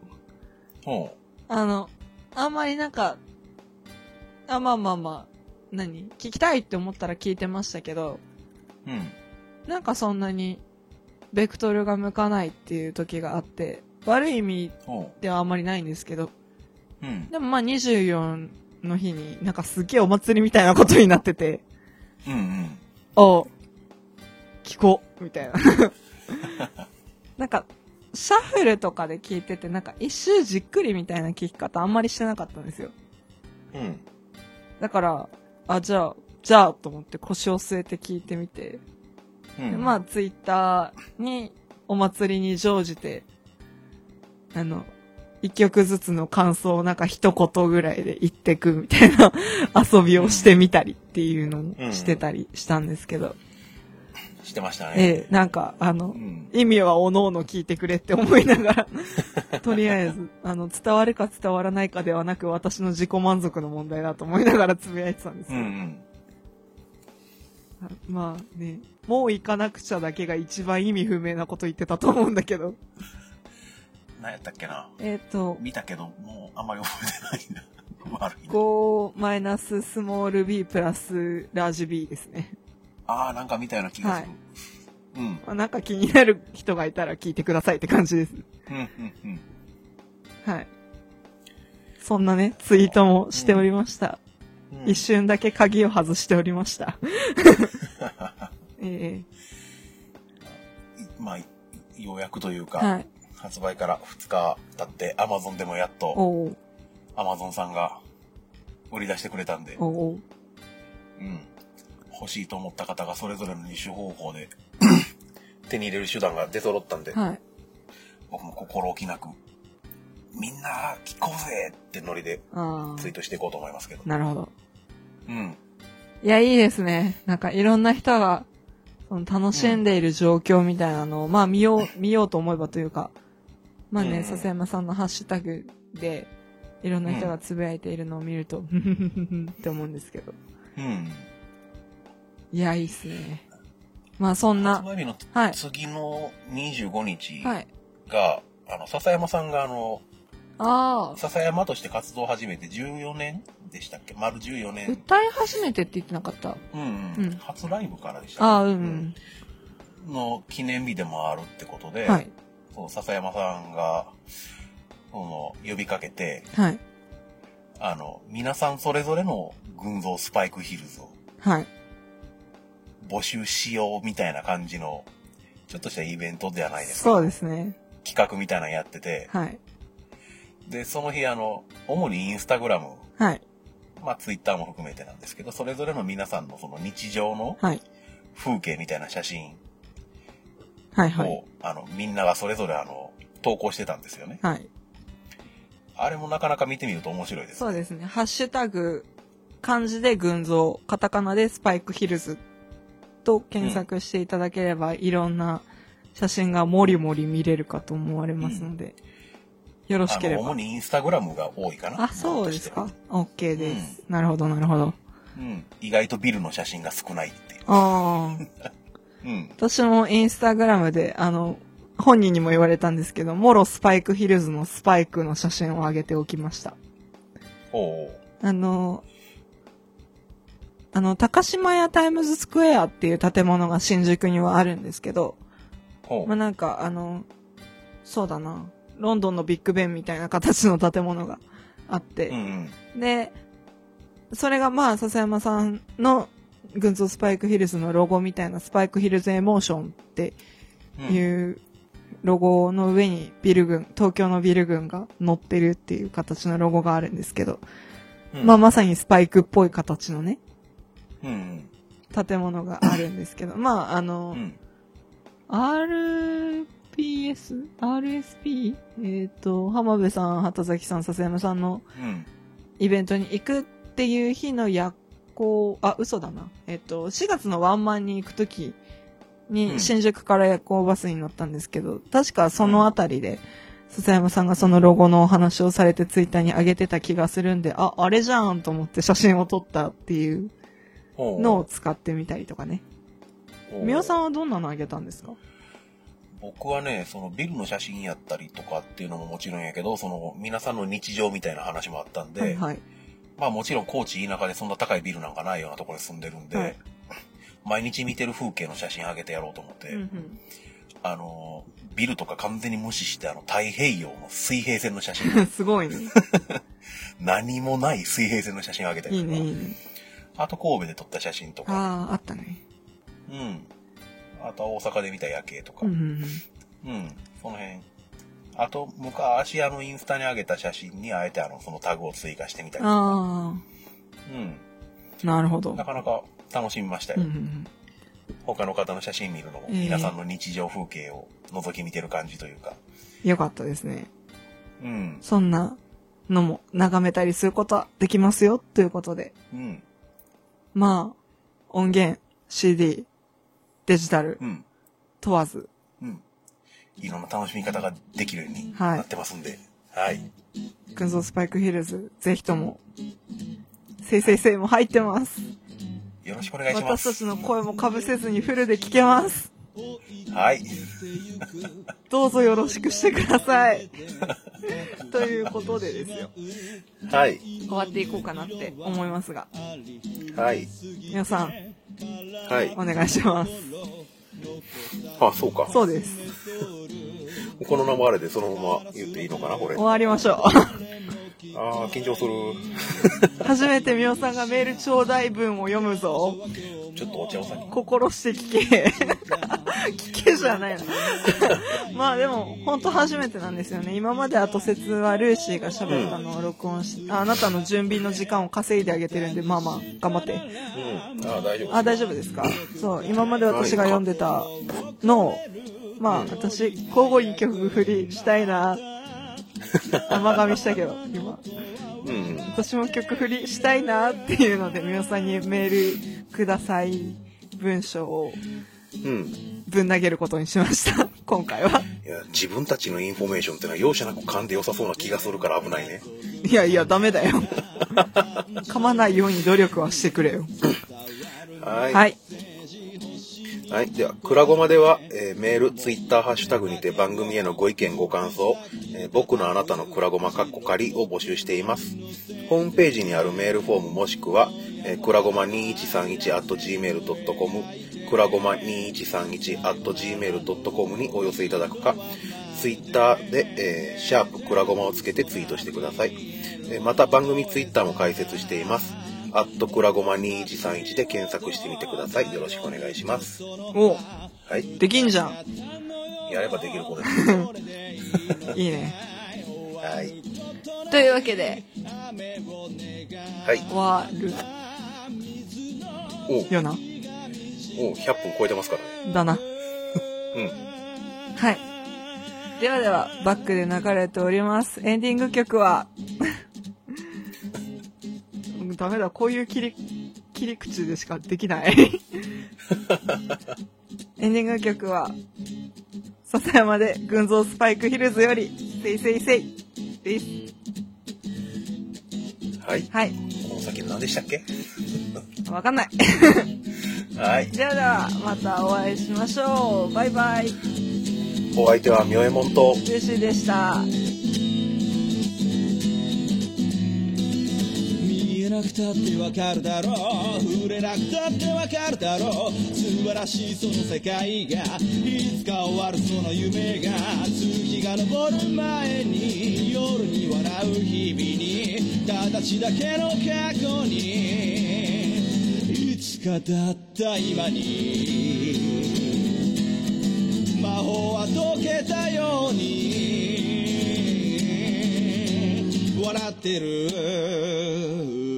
言いたいことをいつも選んで歌にしたならもう満足かい心を込めるより早くまた今日もあの子は笑ってる言えないことをいくつ隠して歌にできたらそれでいいのかい心を込めるより早くまた今日もどいつもこいつも歌っている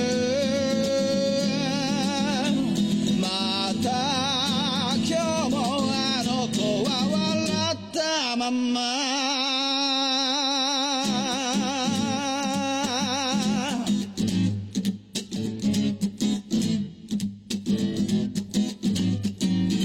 半分の月を追いかけてゆく臆病な声を隠さぬように